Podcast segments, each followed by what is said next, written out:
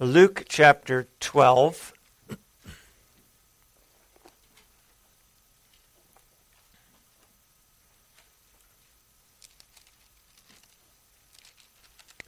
Beginning with verse 49.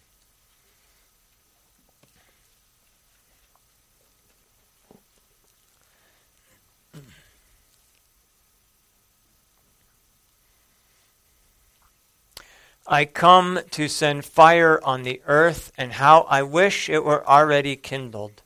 But I have a baptism to be baptized with, and how distressed I am till it is accomplished. Do you suppose that I came to give peace on earth? I tell you, not at all, but rather division.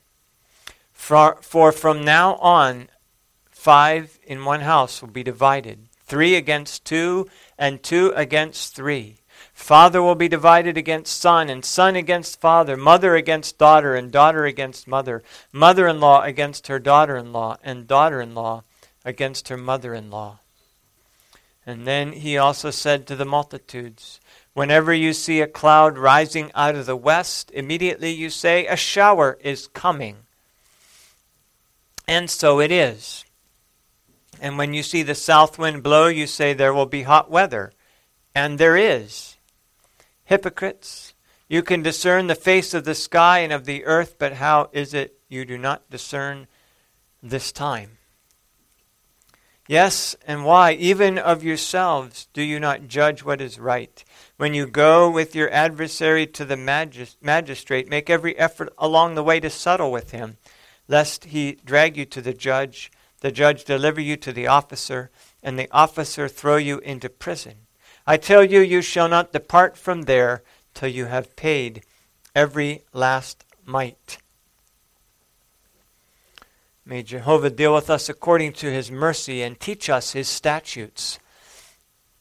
Heavenly Father, uh, thank you for preserving your word and for bringing it to us in written form this morning.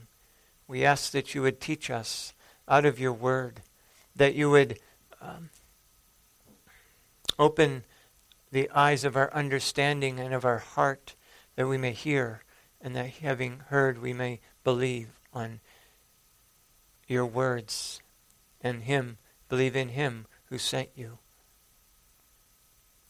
We ask this in Jesus' name. Amen.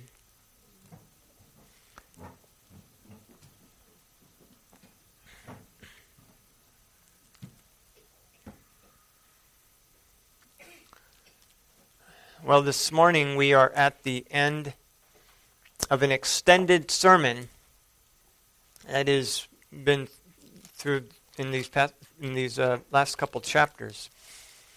That began this chapter began with a warning to beware of the leaven of the Pharisees, which is hypocrisy. And you, you re- may remember that Jesus had been invited to dinner by a Pharisee, and he had gone in and sat down to eat.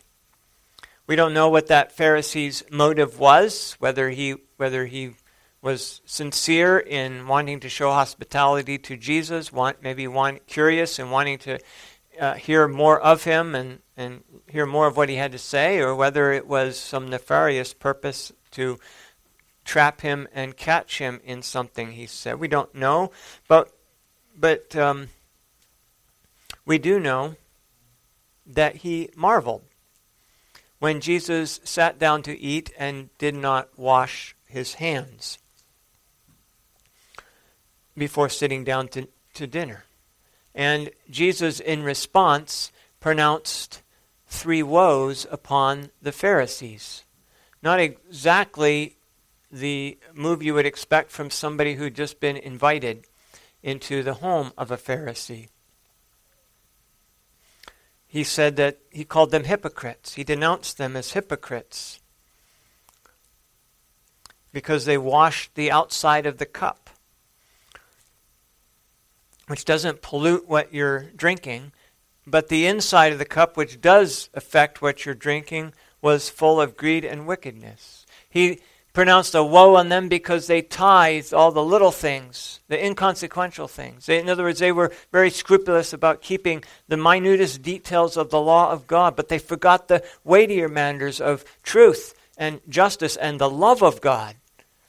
We're, we're entirely missing. They loved the honor of their position as, as rulers in the church, in the Sanhedrin. But they didn't care for the people that they were supposed to be caring for as shepherds. They were harming the people. And so when the lawyers then complained to Jesus that what the things that he was saying were also stepping on their toes, then he proceeded to pronounce three more woes against the lawyers, the teachers, the doctors of the day.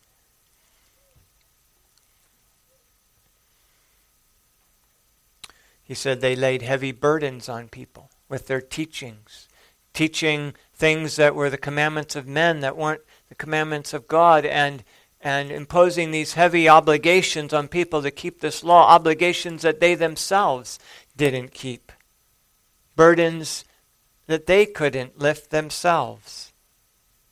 And not only did they corrupt the message that they were supposed to proclaim, substituting their own ideas for what, what God had said, but they, they killed the prophets who did God did send, who faithfully brought the message that God had given. And so, because of that, Jesus said judgment would be coming upon them. That, that on them would fall the guilt and the punishment for the blood of all of the righteous prophets shed from Abel the, to um, Zechariah. The beginning and the end, if you will, of, of the Old Testament. The teachers, these lawyers, who should have been imparting truth and knowledge, they were the very people who were taking away the key of knowledge from the people. And so while Jesus is pronouncing these woes and, and making uh, them all enemies against him, seeking to how they could uh, destroy him. Of course, they were afraid of the people. And they were afraid of the people because it, just in this time that, that Jesus had been there at this house as an invited guest, uh, uh, an innumerable crowd had gathered around such that people were getting trampled. So this was a big, big crowd. And so Jesus turned to this crowd and he warned them now to beware of the leaven of the Pharisees, which is hypocrisy. So he'd condemned the Pharisees for their hypocrisy, and now he's warning the crowd to beware of their leaven or their hypocrisy. And he puts it that way because of the way leaven works. It isn't always visible, it's not obvious. It's, it's insidious, it's hidden. It, leaven permeates dough in a way that you can't see it. You see the effect of it, but you don't see it happening. And, and this hypocrisy of the Pharisees, he's saying this doctrine of the Pharisees is, and their teaching, do the same thing. They have the same effect. They permeate in the same kind of way, imperceptibly, but you certainly see the effect. So Jesus said, Beware of the leaven of the Pharisees, which is hypocrisy. Hypocrisy is to create a public impression that is at odds with somebody's real purposes or motivations. It's play acting. And you remember, if you were here, that this word for hypocrisy is the word that we, um, is, is the word for an actor. An actor was somebody who was making it seem like he was something that he wasn't. So, in, in, that sense, it means play acting. But those people who are play acting can begin to deceive even themselves that they are really that they really are who they are pretending to be. And so not all hypocrisy is people who knowingly are saying one thing and brazenly doing another. Many times it's people who sincerely believe that they are what they are, what they're saying, but they're wrong. They're wrong. They is people that no longer believe that they're play acting. It's like an actor who now believes that he is the person whom he is pretending to represent. He, he, he sincerely believes that's who he is. We would say if somebody they're, they're deceived.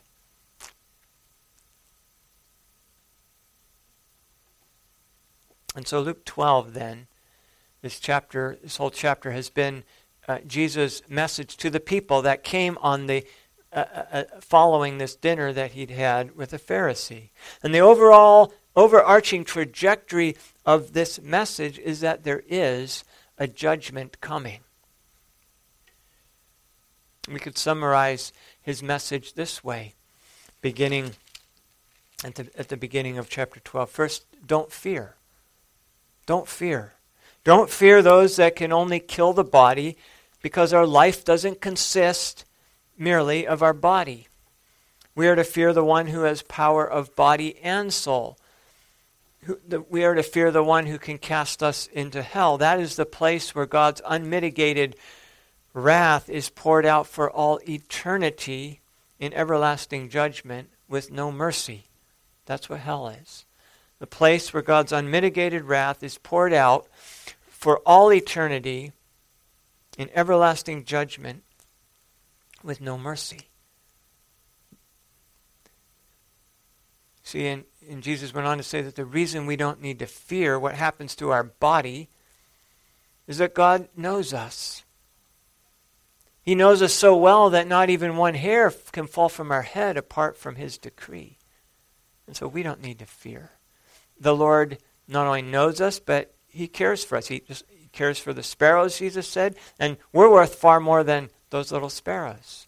So Jesus, God will care for us too. That's why we don't need to be afraid of the things that happen to our body because God is sovereign over everything that happens. He's caring for us. What we need to think, be thinking about is the judgment that is to come. That's what we need to be fearing. And the one who is the judge. Jesus, secondly, second point was that we should confess Christ before men. Those men who confess Christ before men, Christ will confess before the angels. See, he's bringing them back to the judgment again. There's going to come a time when we will stand before the judge of all the earth and give an account of every idle word, every idle minute. Yes, there will be uh, great weeping in that day.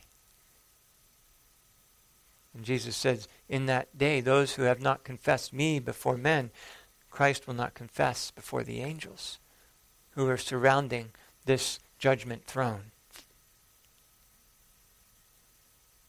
These men will be disowned at the final judgment. And he goes on to say, by the way, and when you're dragged in front of the judge and have an opportunity to confess Christ before them, don't worry. Don't worry about what you're going to say because the Holy Spirit will be there to guide you. Remember, be worried about this final judgment. Be worried that you confess Christ before men.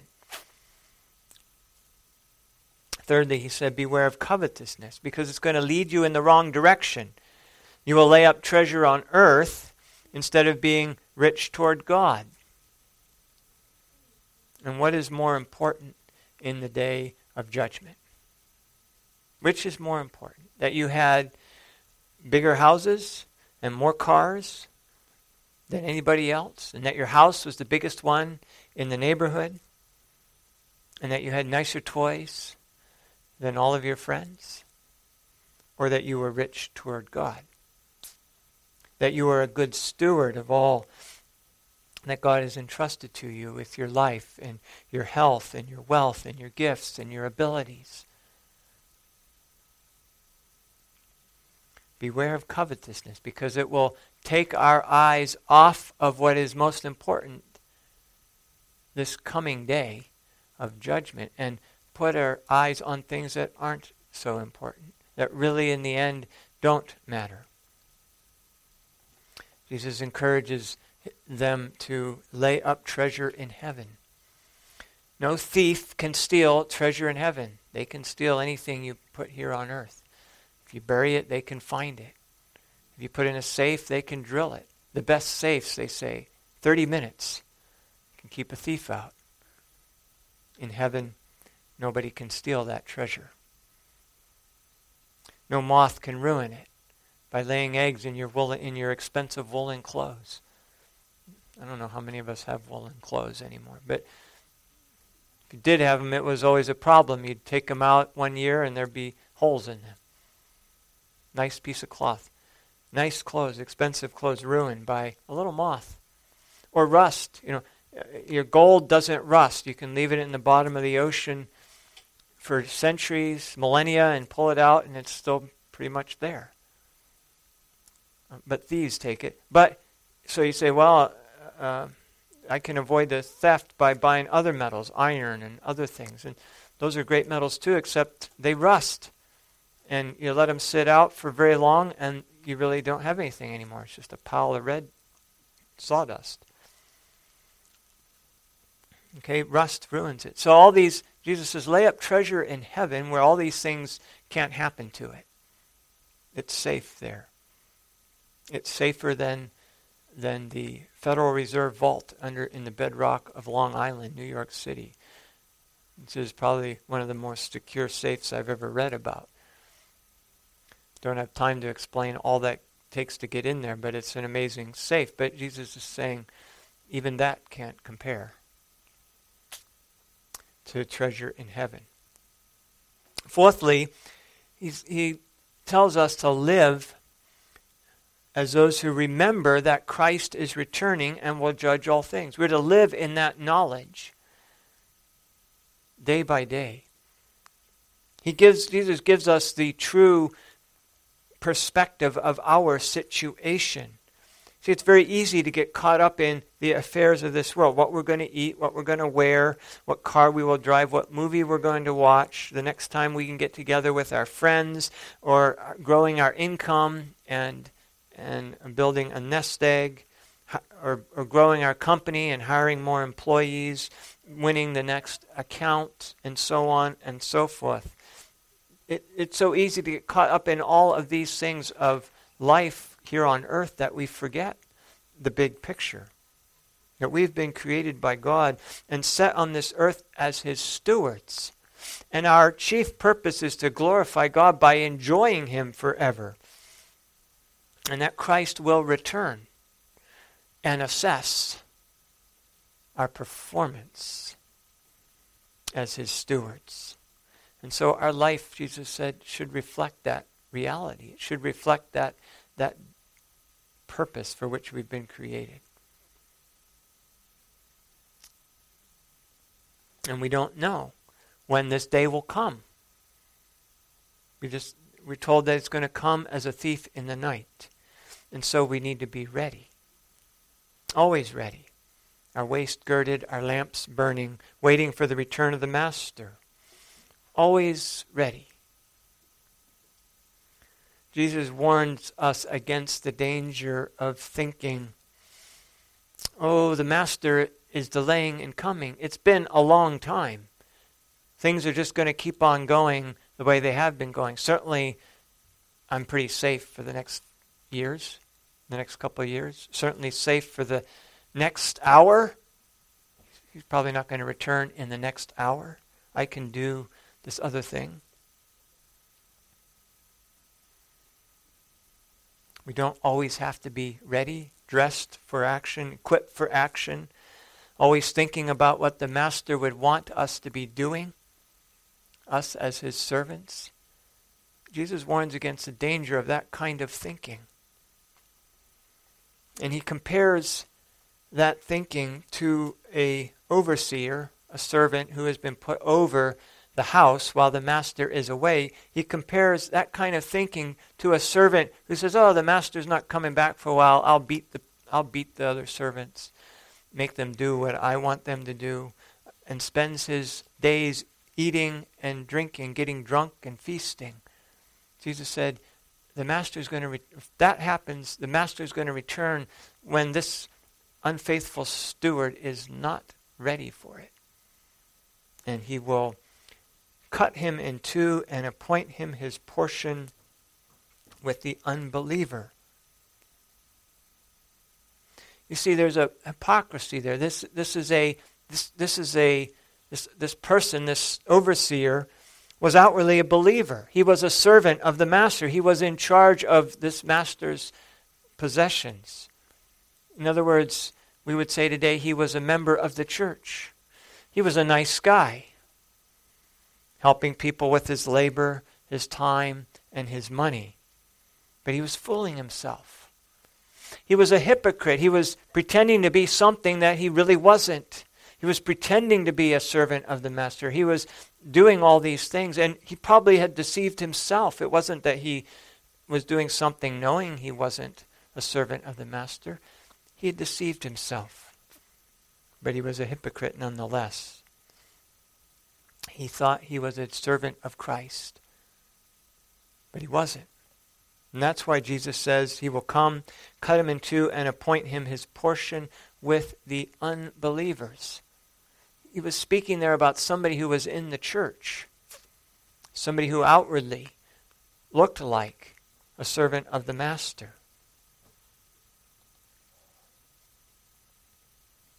There was another principle of judgment that Jesus also taught us out of that parable, and then that was that to whom much is given, much is expected. The example that you have had, maybe growing up in your in in your the example you've had in your life, the family that you might have grown up in, the knowledge that you've been given, the instruction that you've had, maybe being baptized as a baby. These are all that, that's a means of grace. That's a that's a real thing. It's not just a a, a show that we do here because it seems like a nice thing to welcome a baby in. No, th- that's a sacrament, and grace is conferred by faith through that. It's not merely in, in the application of water. It is, it is a grace that is always, grace is always received by faith, but it is grace nonetheless. It's a blessing. And to whom much is given, Jesus said, much will be expected. It's not only the things that we have done that count, but it's also what we have done it with, what has been given to us. Because when, when much has been given to us, then much is expected. And so remember the talents, the parable of the talents that Jesus told. There was one talent, five talents, uh, and ten, or, uh, or, or one, um, yeah, uh, and and the one who had a lot of talents, he, he doubled his talents. He got a lot more.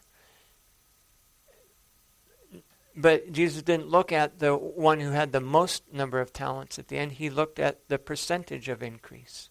And the two that had doubled their talents, even though the one had more at the end than the other one, he, Jesus rewarded them both because they both had doubled what had been given to them.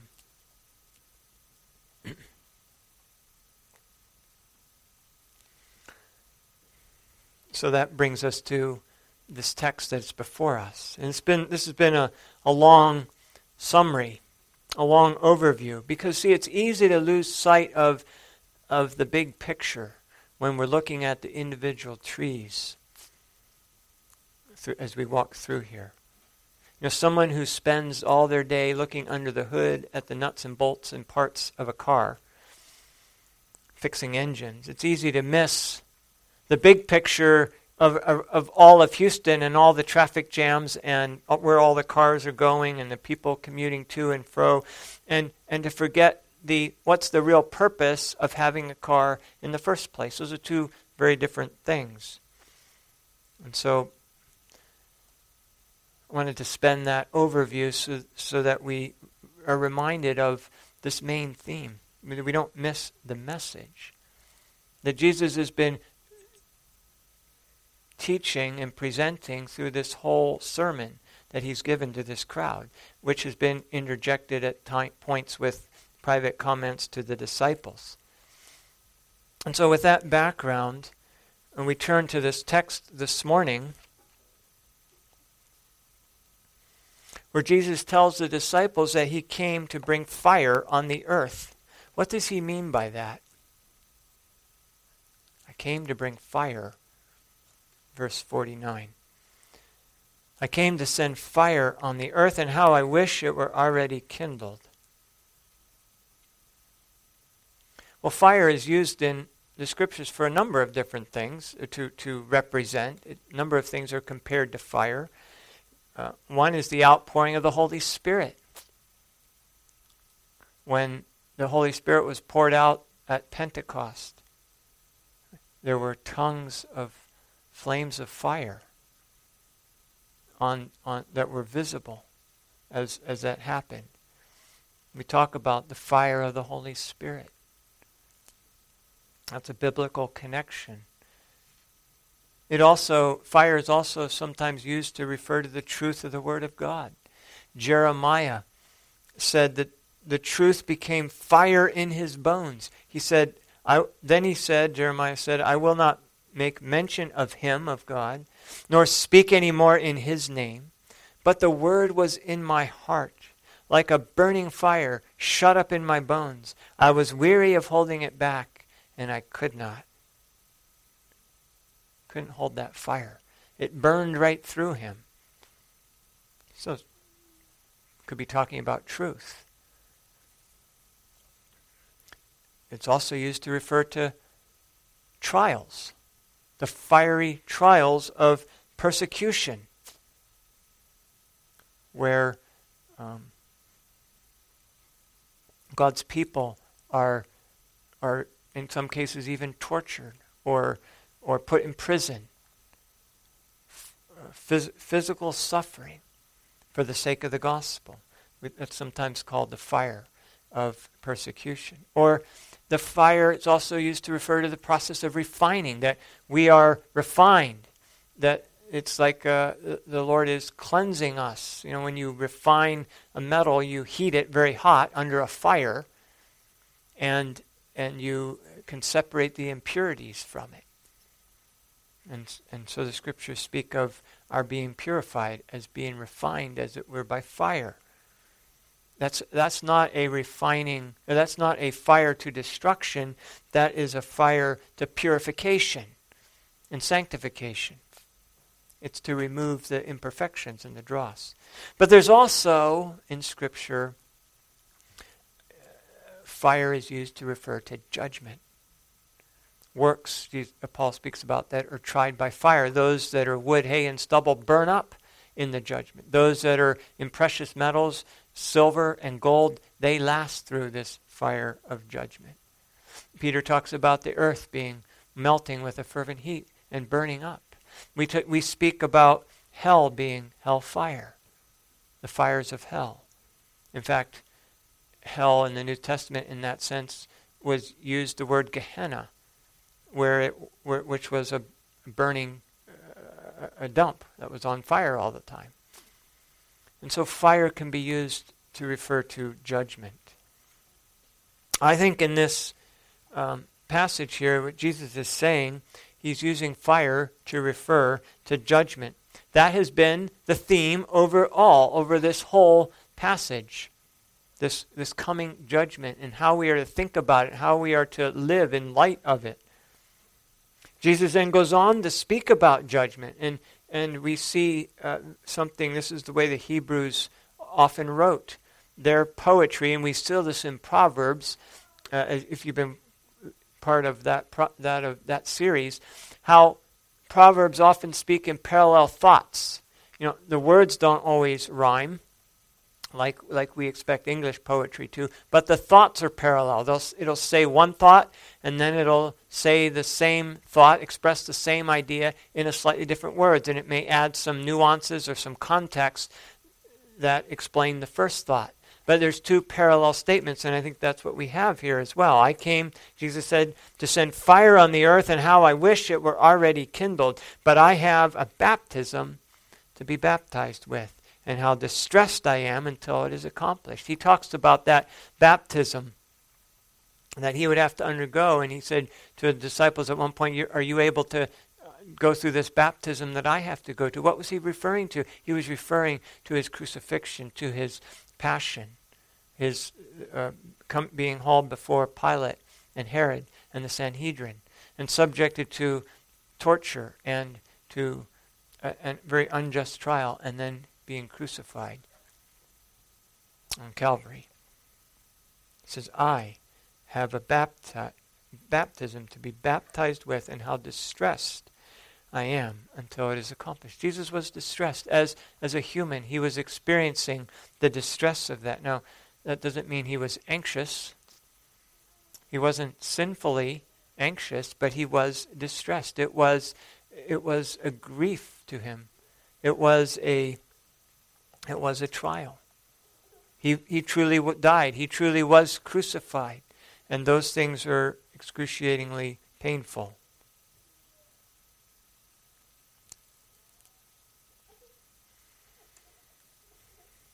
It was, in, in a, it was a judgment that he would be enduring. His baptism culminated in the wrath of God being poured out on Christ for all the wrath of God for all the sins of all of his people for all all of history all of the sins for all of his people for all of history Christ bore in his body on the cross in his own flesh he bore the judgment of God. He said, I came to send fire on the earth. And we're saying that this is a judgment. Now, does, didn't he come to bring peace? Isn't that what we say every Christmas? Isn't that what the angels proclaimed? when they when they said when they announced his birth Jesus told his disciples in John 14, Peace I leave with you. My peace I give to you. Not as the world gives, do I give to you. Let not your heart be troubled, neither let it be afraid. Jesus, came, Jesus told them, My peace I give to you. In John 16, he said, These things I have spoken to you, that in me you may have peace. In the world you will have tribulations, but be of good cheer. I have overcome the world.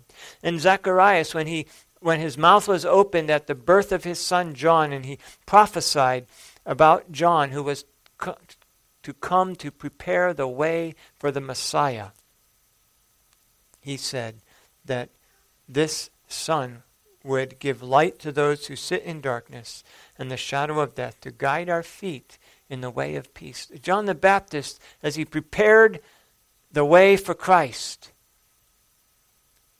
would guide our feet into the way of peace. And then, of course, the angels sang at his birth Glory to God in the highest, and on earth peace to men of God's good pleasure. So, how do we reconcile this? This clear message that Christ came to bring peace with this statement here that he came in to bring judgment. He came to bring fire on the earth. He came to divide.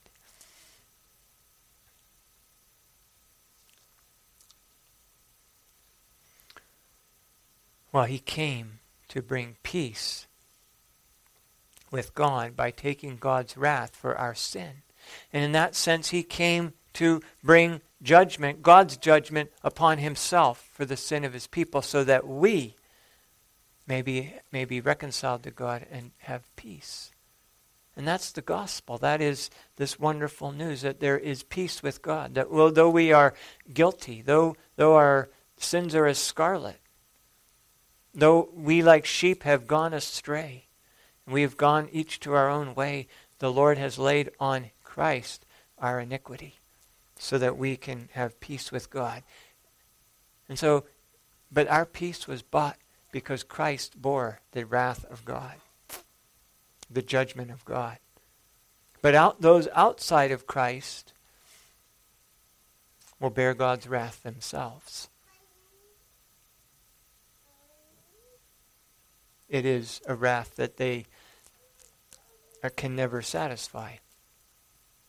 You see, Christ came to do the will of God.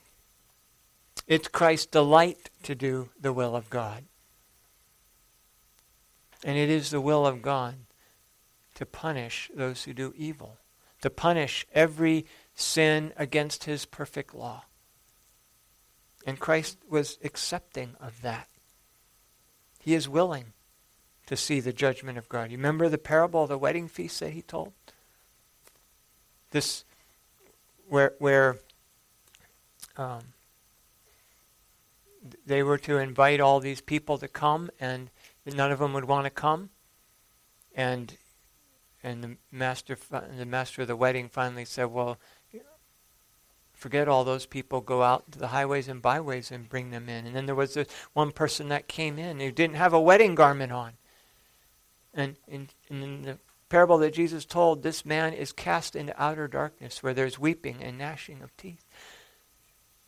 Christ delights to do the will of God.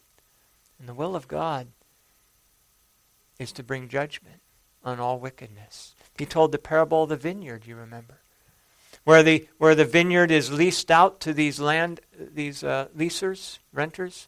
They're to care for the vineyard while the while the owner is away, and the owner sends his messengers to collect the rent, and they mistreat them and they abuse them and they kill some, and then he sends his own son, thinking, well, they will honor him, and he, they kill him. And then the, what is the point of the parable? Jesus is going to come back, and what's he going to do with those wicked tenants? He's going to he's going to execute them, cast them into outer darkness. Jesus wept over Jerusalem. In in the gospel accounts, the, the um, they each record it, the ones that cover it in, in slightly different ways, but in Matthew 23,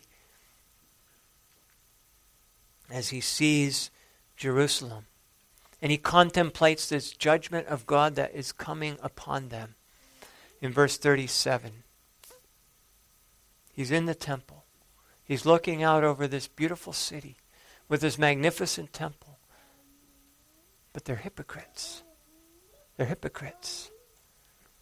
He says, O Jerusalem, Jerusalem, the one who kills the prophets and stones those who are sent to her. How often I wanted to gather your children together as a hen gathers her chicks under her wings, but you, you were not willing. They resisted the will of God. See, your house is left to you desolate. Your house is left to you desolate and you shall see me no more. Until you say, Blessed is he who comes in the name of the Lord. And then he goes on. He left the he left the uh, temple, and that's when he goes on to give that Olivet discourse about the destruction in Matthew 24, the first 35 verses about the destruction that was coming upon Jerusalem because of their rejection of him as the Messiah, because of their wickedness.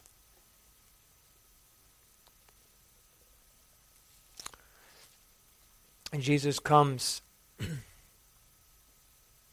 and said then to the multitudes, he'd been talking about this coming to bring division.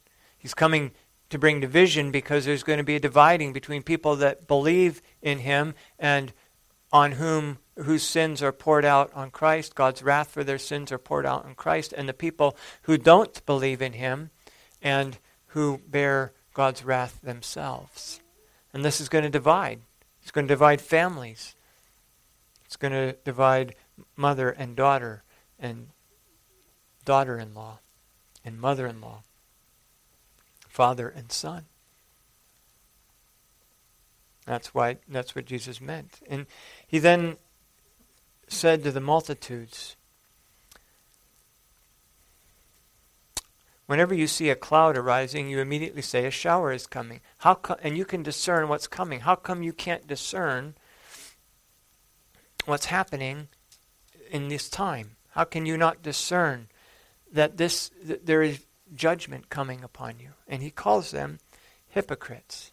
Hypocrites. You can discern the face of the sky and the earth. How is it that you do not discern this time? How is it that you can be, sit there and be so blind to the judgment that is coming upon you, to the wrath of God that will be poured out on you, to this day of judgment that God has appointed wherein all men will be judged, but, but which often has an earthly uh, type foreshadowing it.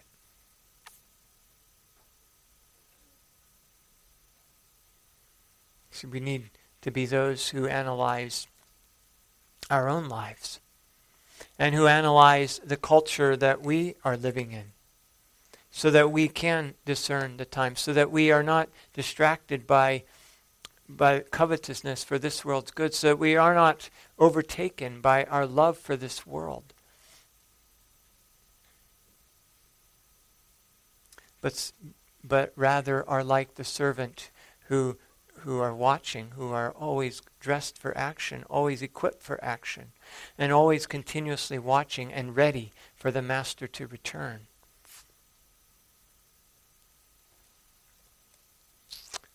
And lastly, Jesus closes with the altar call. He doesn't call it that, but he closes with this argument if you're guilty and you're on your way to court, you've you know uh, you've been arrested, and you know that you're guilty as you've been arrested. Anybody who has sense is going to try to make a plea bargain, is going to try to make peace. And that's what Jesus says here. Why? Even of yourselves, do you not judge what is right? When you go with your adversary to the magistrate, make every effort to settle along the way to settle with him, lest he drag you to the judge and the judge deliver you to the officer, and the officer throw you into prison. Make every effort to settle. If there's a offer of a settlement, you take it. That's the smart thing to do. That's the smart thing to do. And Jesus is saying, you know, why, why? Even you know that. Right? If you know that there is a judgment coming and you know that you are guilty as charged, and we are all guilty as charged, every single one of us that is descendant of Adam is under God's wrath and condemnation for our sins. If we know that, Jesus says, why don't you settle? Christ has come and offered to bring peace. It is the offer of the gospel. To believe on the Lord Jesus Christ and the wrath of God for our sin is poured out upon Christ. And we are brought into a living, saving relationship with the God who made us. And we have peace with God. And, there is, and we are passed from condemnation, no longer under that condemnation. If we know that that judgment is coming, Jesus says, you're a fool to not make peace while you have the opportunity.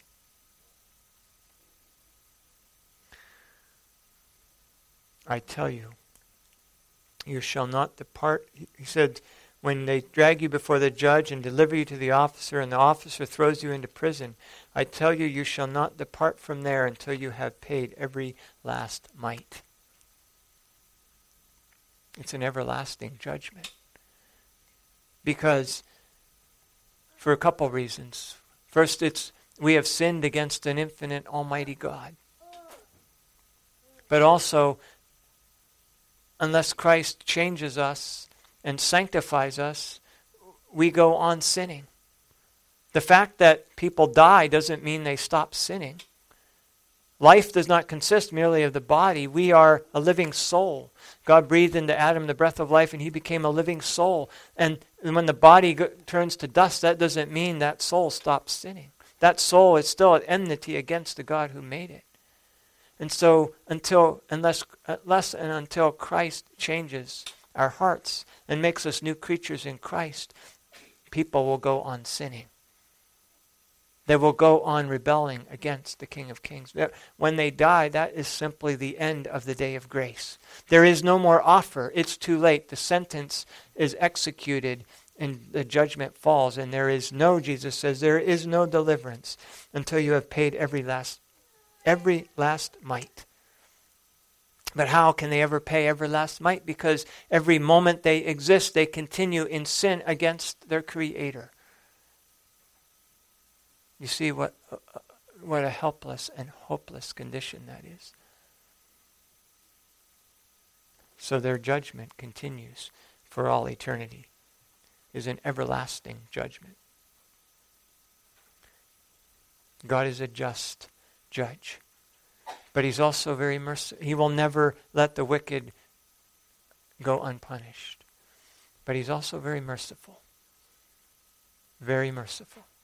And, and today, if you are living, if you are breathing, he offers to you peace through Jesus Christ.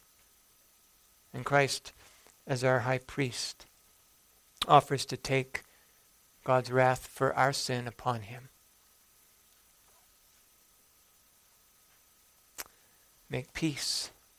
Make peace with the judge before the day of grace is over.